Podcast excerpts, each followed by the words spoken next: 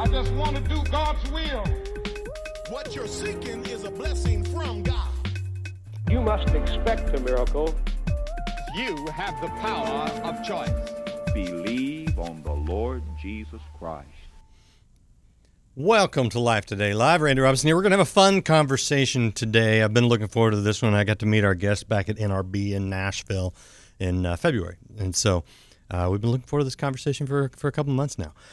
So I um, I like some of these superhero movies. I don't know if you've noticed, but it seems like everything is all these you know, superhero stuff, Avengers and Batman and Spider Man, all these kinds of things, and those go way back. I mean, this is nothing new. In fact, this is nothing new at all. We'll talk about some of that.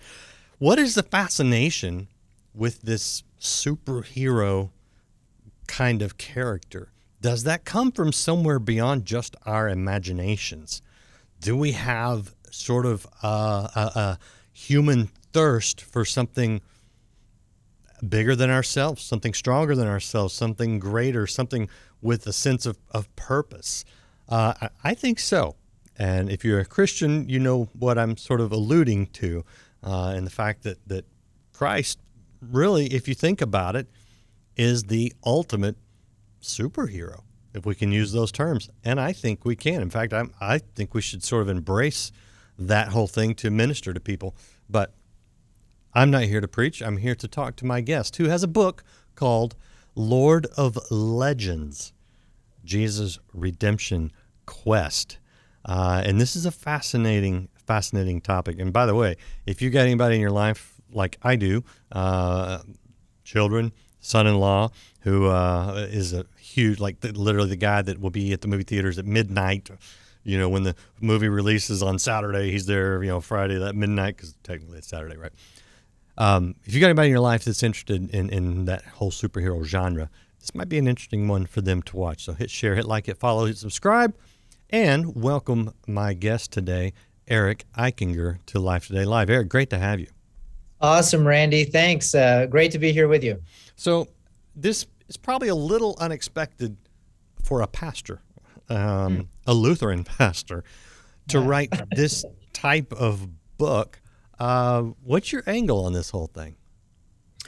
Well, I I always loved uh, reading comic books growing up. So I I was I didn't excel at math or the languages and, and all these different areas, but um, and and reading I, I wasn't uh, the the fastest reader in the class too. But comic books saved me, and uh, I had an older cousin of mine that he had a massive collection, thousands and thousands. I walked into his bedroom one time and he had like one of those double wide uh, closets just filled to the ceiling with comic books books and that just triggered something in me. And so i started reading and and i i just learned a lot of the storytelling and it was it's much more interesting than a lot of the books that I was being assigned to read in the 1980s in school and such. And so that really intrigued me with uh, with studying heroes. And then you start to see that in television and movies and storytelling on film gets better and better and better over the years.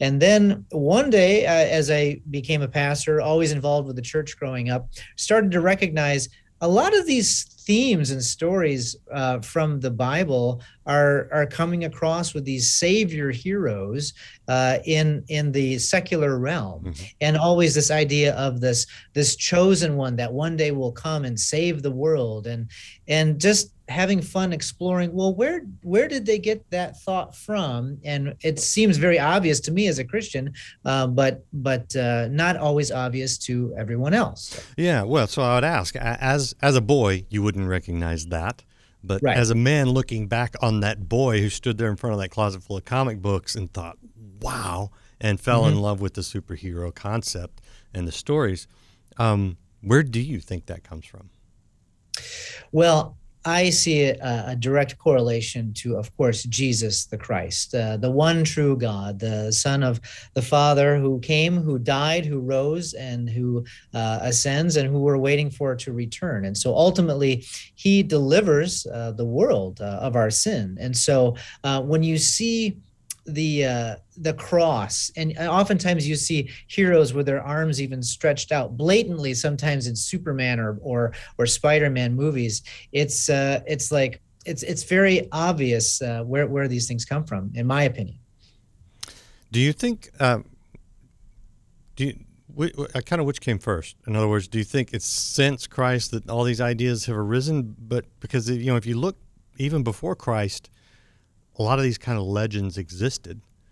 Right. Exactly. So Jesus, of course, goes back about 2,000 years. However, Jesus the Christ, uh, Christ uh, was there from the beginning. And so we have this uh, plurality of language uh, when God is referenced all the way back in, in Genesis chapter one.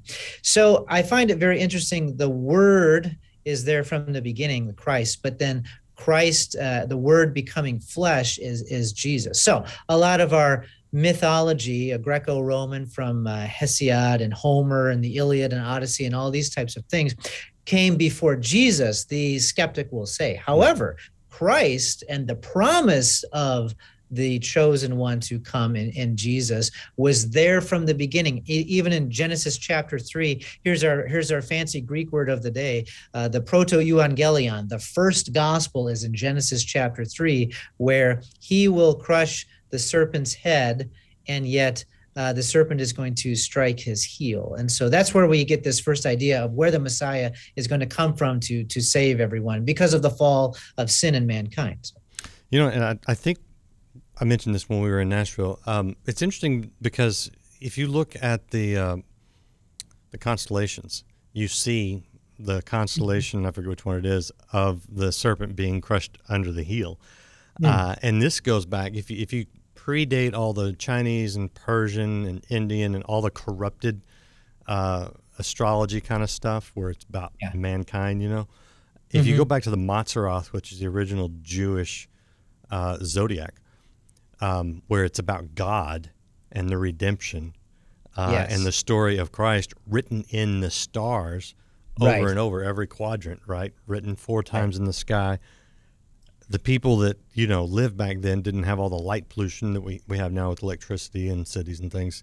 They they were familiar with this concept as far back as, as we know. I mean, the Mazzaroth, they think came from the sons of Noah, but like you say, right there in Genesis three is this story of a savior to rescue us from sin, the the corruption of the world, the the evil of the world, uh, and and that has been seen throughout all of mythology. It just seems like mankind since the fall, which is sort of our beginning of history, has had a thirst for salvation.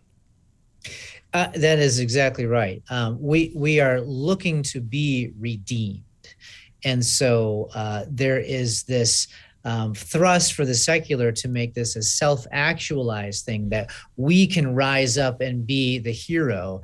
And um, you know, it, it goes right back to Eve and Adam in the Garden of Eden, where you can be like God if you you know eat this fruit and, and such. And so, but that's the temptation. And so I think a lot of our temptations that we have as Christians and we fall into sin is whatever temptation we give into, uh, it will improve our life. We will rise, ascend, and be better and whatever. But of course, it's a, it's a big nothing burger, right? You know, it's it's a lie on the back end of of that sin, and so uh, you know we are in more depravity afterwards and so that's why we we constantly yearn for uh, a redeemer a savior to come from beyond the stars and so uh, and that's ultimately what jesus does Okay, that's I, I, I think too. I'll, I'll, I'll go to with the the uh, the Tower of Babel. I think is what really gets interesting. So you have all of these people in the earliest of times speaking the same language, but then they're starting to fall away from God. But they know the story of the creation. They know the story of the fall. They know the promise of a savior and God and man trying to reconcile this relationship. But then the languages get scrambled and they go off and that's where a lot of these stories start to come up in mythology and secular. God is kind of dismissed out of it or at least our our our beautiful christian understanding of, of who god actually is. And you get all of these half truths if you will that kind of uh, you know bl- bleed through uh, the story of the gospel. Yeah, I was I was taught, and, and I believe it, that Satan cannot create; he can only corrupt. God is the creator. exactly So when you start to talk about these, the the redemption story, the the superhero, you know, something bigger than ourselves, beyond ourselves idea. Um, do you think that's basically the the corruption temptation is for us to become the superhero instead of allowing Christ to be the superhero that he is? Yeah, I definitely. I, I was just uh, this past Sunday teaching on uh, David and Goliath, and so David and Goliath. That story is always told from the. You watch any sporting event, and the announcers will make that terminology. If people don't have any biblical knowledge, they usually know David and Goliath, and the the little guy. If you're smart enough, strong enough, brave enough, have faith enough as a Christian, you can defeat these giants in your life, etc. But the actual story, it's it's God working through doing this whole thing. And david is saying this and even saul the king is recognizing this too. So but the tendency is always that we can become the, our own savior. And that's that's one of the big dangers of, of the christian faith um, as well do you? all right, I'm gonna get you. I'm gonna get you in trouble here, and, and I'm okay, okay with that. Uh, do you think some of that idea has crept into the church? Yeah, I I think so too. Um, with uh, so you got you mentioned I was a, I was a Lutheran pastor. So, uh, but but sometimes I think if we talk in like the decision theology type of realm, it's the if I that synergism. If i am playing any role in my salvation if i have to decide or accept or, or whatnot um, or i might look at, at baptism say and say um, it's like uh, off, many christians would say baptism would be um, my word telling god that i love him but with a, our lutheran Christian perspective, it would be God's word telling uh, him, telling us that He loves us, and so it's sort of like that backwards God coming down to us, and He gets all of the glory. And so, if we perceive on any level that we are that we are taking uh, some of the some of that uh, action, um, it gets a little blurry. And so, when God has all the credit, He unequivocally is the savior and redeemer if if we start to think we we have to start and he finishes or he starts and we finish it can get a little muddy. Interesting. And forgive my ignorance are lutherans calvinists?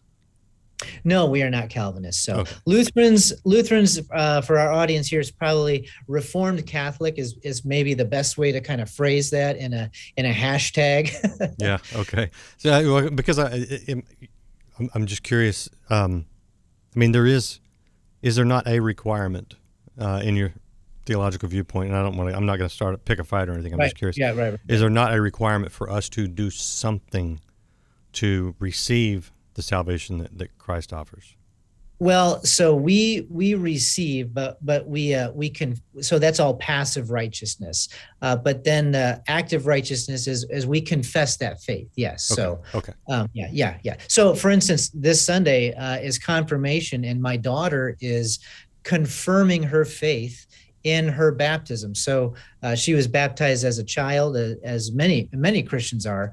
Um, and uh, but what confirmation is is they are confirming their faith in what God did uh, in their in their baptism. They they gave them this gift, uh, you know, years years ago. And so, um, so yeah, it's a, a beautiful a beautiful public public moment and confession of faith. So, what does what does working out your salvation look like to you? Working out my salvation uh, that is the i would say the role of confession and absolution. And that is uh, that constant wrestling with temptation and and you sin and you fail uh, but then recognizing christ is the savior. He's the redeemer. And so returning repenting mm. um, and and then and receiving then that that grace uh, from christ. So, interesting. Yes. okay. Well thank, thanks for letting me go go down that trail. I just find no, this no. interesting. I'm i'm yeah yeah yeah yeah i know. Right. Uh, i became a presbyterian recently so that's all new to me as well okay. right, let's get let's get back to the topic here, which is Lord sure. of Legends, Jesus sure. Redemption Quest. This is the book. It's available now. Just dropped in February, uh, and and it's a different kind of style. Uh, let, us hit that real quick because I, th- I think it's important yeah. for people to know. Stylistically, yeah. this is not uh, your typical Christian book. Uh, give us a little insight to the style and why you chose that.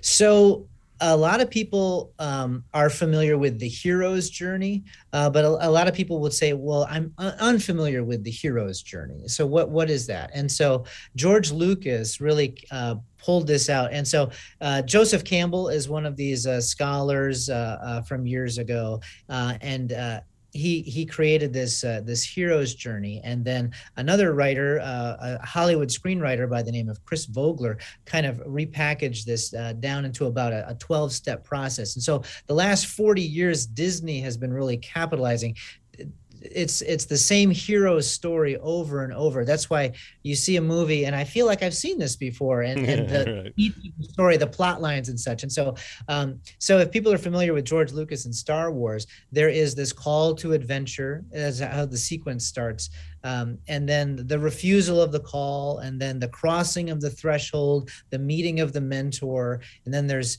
allies and, and adversaries, and then there's usually this big moment of facing the truth, uh, entering the cave, and and there's a a, a big um, adversary to fight in battle, and then the the victory and the the seizing of the sword moment, and then this return with the elixir back to the origin of the original story. And so, um, so uh, people that write uh, heroes and, and comics and all sorts of things, they're very familiar familiar with this plot line arc. And so what I was recognizing is this is Jesus' glory story. and so he needs to get some of the credit here. And so that's kind of what I do. Each chapter is uh, a sequence of that hero's journey plotline. And then I'll use a fun secular example of Batman or Spider-Man or Indiana Jones, the familiar stories uh, in the subconscious of, of our of our um, culture these last generations and then I'll take you into the scriptures and show this is where Jesus is doing this particular sequence and nuance uh, in his uh, in his story arc. Okay, uh, we have time, so dive into one of those. I'm, I, I just want to get a better taste of that because that's fascinating to me. Yeah. Okay. So um, one of my favorite ones is the crossing of the threshold, right? And so this is when a hero will begin the journey, and and they're so for Luke Skywalker, he's getting on the Millennium Falcon, and they go off into the space, and then the rebel of the the battle and everything. For Lucy in the Chronicles of Narnia, it's when she goes through the wardrobe into Narnia the first time. A lot of people love Harry Potter, and so when he goes through platform nine and three quarters for the first time into the wizarding world and such. And so uh, for Christ, this is what we were talking about earlier when the word becomes flesh, when God mm. the Father is sending his son into the physical world. And so people might say, oh, Christmas, very obvious, you know, but we'll go nine months earlier and we'll go the Annunciation of Gabriel to Mary, and Christ is conceived by the power of the Holy Spirit in the womb of the Virgin. And so here he enters into the physical world and uh, and this nine month uh, uh, journey. So that's the threshold into into life, into um, becoming human and walking our walk and dying the death we should die, only to rise and deliver us. Okay, so you're saying not only did Christ do this, but we emulate, we can emulate this sort of storyline as well right? Is that what I'm hearing? Um, I I would say so. So uh, J.R.R. Tolkien. A lot of people are familiar in this particular realm. Uh, a lot of times people will look at the cover of my book, Lord of Legends, and they will think Lord of the Rings because it kind of reminds them of that. So if you know The Hobbit or The Lord of the Rings and Frodo, Tolkien does this beautifully because he he sort of combats the idea that we can emulate or we can the danger is we can become our own hero right, right. type of a thing but tolkien does it in a way where bilbo uh, or frodo depending on which book you're reading they are the the um, hero in a sense. They're the protagonist but they're bumbling and fumbling all the way through the story. They're constantly being bailed out and saved and redeemed by gandalf who is the christ figure. Ah. And, he will even have a, a, death and resurrection type of sequence as well so um, so i think i think uh, that that type of storytelling is much more satisfying for the Christian, where uh, we we are being saved. So as a, going going back to David and Goliath, not to see ourselves as David that we can defeat, but we should see ourselves as the Israelite army in the back, going, "Who is going to rise up and save us?" Yeah. you know, and, and it's not David; it's God through David doing everything. So. Gotcha. Yeah. Yeah. I, I, I think you're exactly right. Uh, So he- here's here's a question because um, we get it when you talk about Jesus, uh, but some people probably don't like all your references to what they consider pop culture or to things that have taken Christ out of the picture uh, to Right. you know to create this this kind of hero's story. Um, what what kind of reaction do you do you get from people across the spectrum to this this sort of so presentation? so far it's been pop um, generally uh, popular in terms of uh, trying to reach into the secular realm with people that uh, are interested in this subject matter and then say hey you know there's something more going on to this story than maybe you realize and, and an opportunity to create a conversation to draw them into the sacred discussion you know from pulling in from the secular into the sacred realm and having that. So so trying to do trying to do that in a way as opposed to well we'll stay in our camp here and we'll stay in our camp there. We are called to such a time as this. And so and that's that's part of the joy of of being a missionary and and you know trying to engage in the subject matter and not to not to avoid it but uh, to engage it to speak about it articulately and to see what opportunities we can use to bring that into a conversation with jesus with somebody Yeah, and we- haven't gotten even gotten into your background in in China, uh, or the fact that you're moving from Florida to L.A. L.A. County Right, yeah. to to work right in in a culture that desperately needs to hear this. I do have one question for you though. okay For those who would say, "See, Jesus is, is just another one of these hero stories. I mean, it's not even original," you know. How do we know that that, that Jesus is real when all these other heroes are fictional?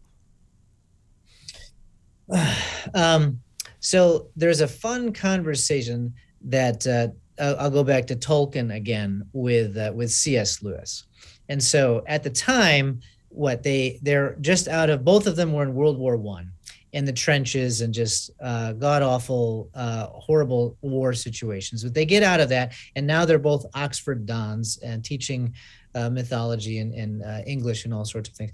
So Tolkien is the Christian, C.S. Lewis is the staunch atheist at this point. But they're talking about, um, you know, C.S. Lewis loves the mythology, but he's rejecting Christ. And Lewis is trying to say, like, you know, there it's true. And so, you know, and he's like, no, it's a myth. And so Lewis or uh, Tolkien is like, it's the true myth.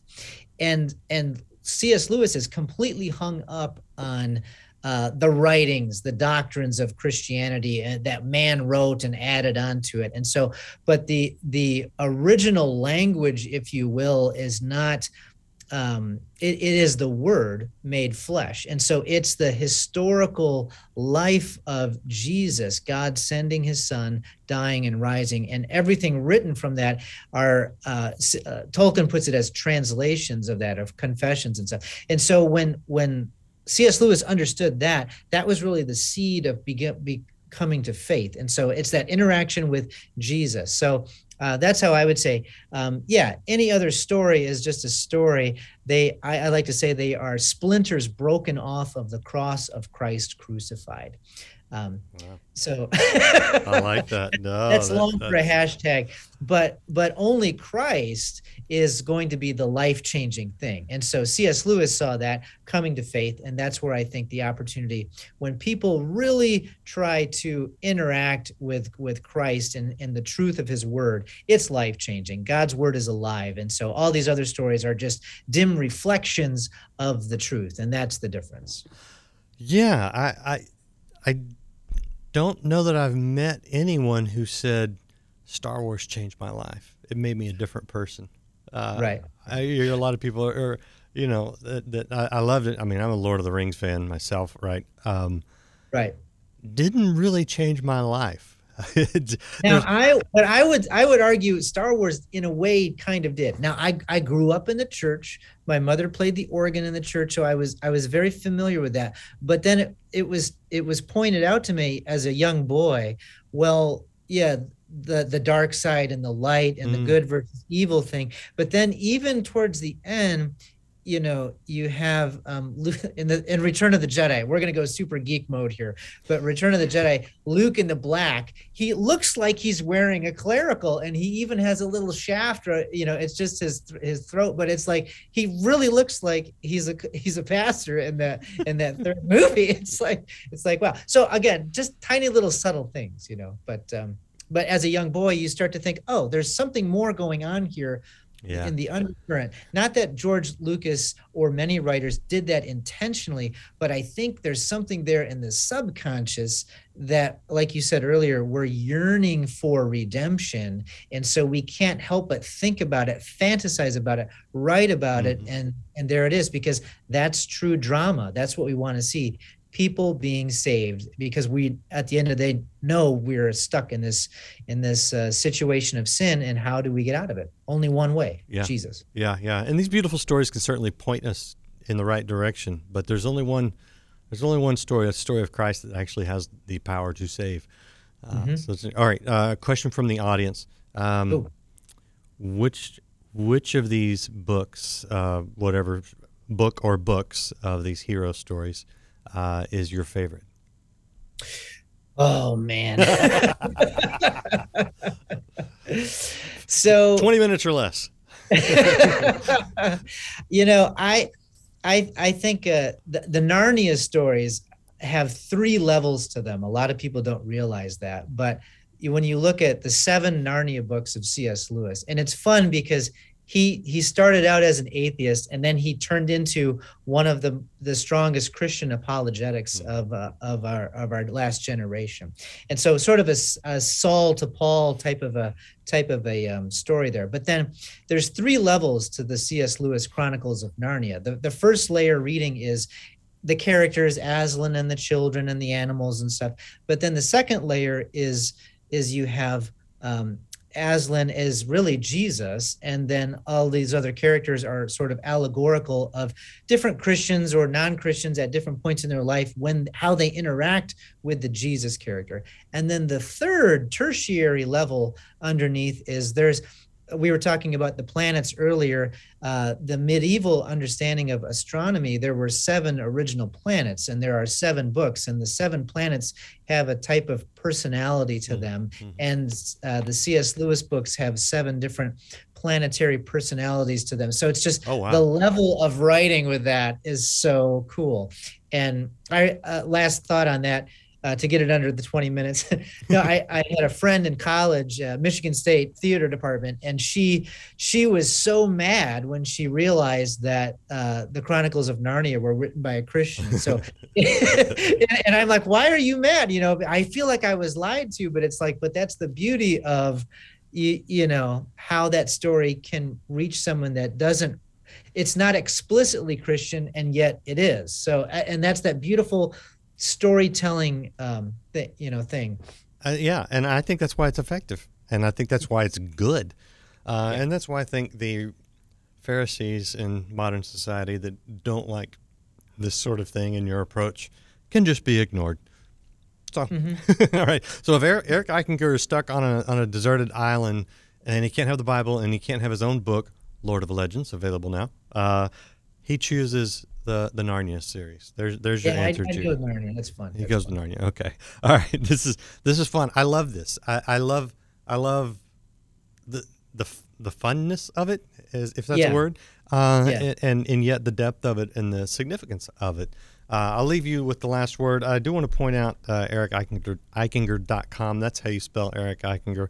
For all of those who whom German is not your native language, get the E's and I's in the right order, and you'll find his website.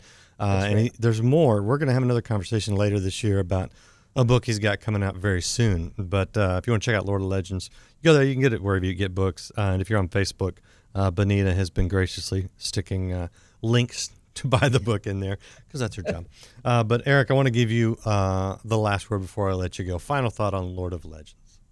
Well, I I think the whole uh, true true myth idea we we see that in other places too. So uh, you have one of the early uh, Greek um, historians, uh, Ctesias, and so he where is the unicorn real is what I'm getting at. And so of course it's a mythology character. Uh, we don't see uh, unicorns, but he travels to India and he sees a rhinoceros for the first time.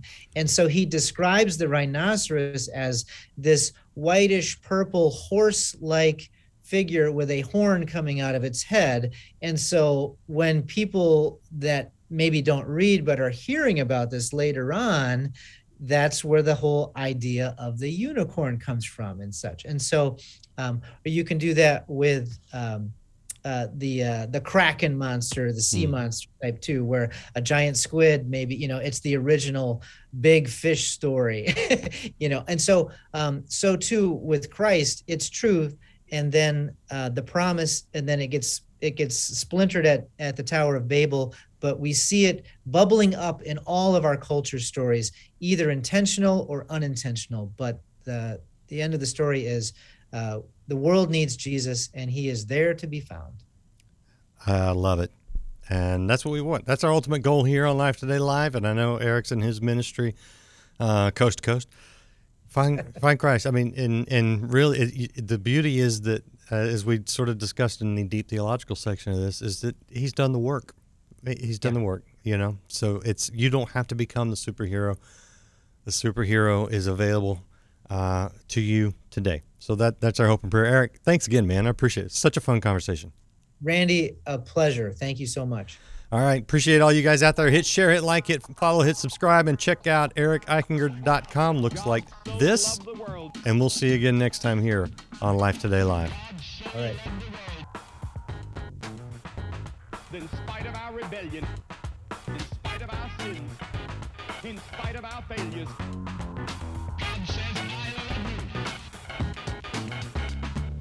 love you.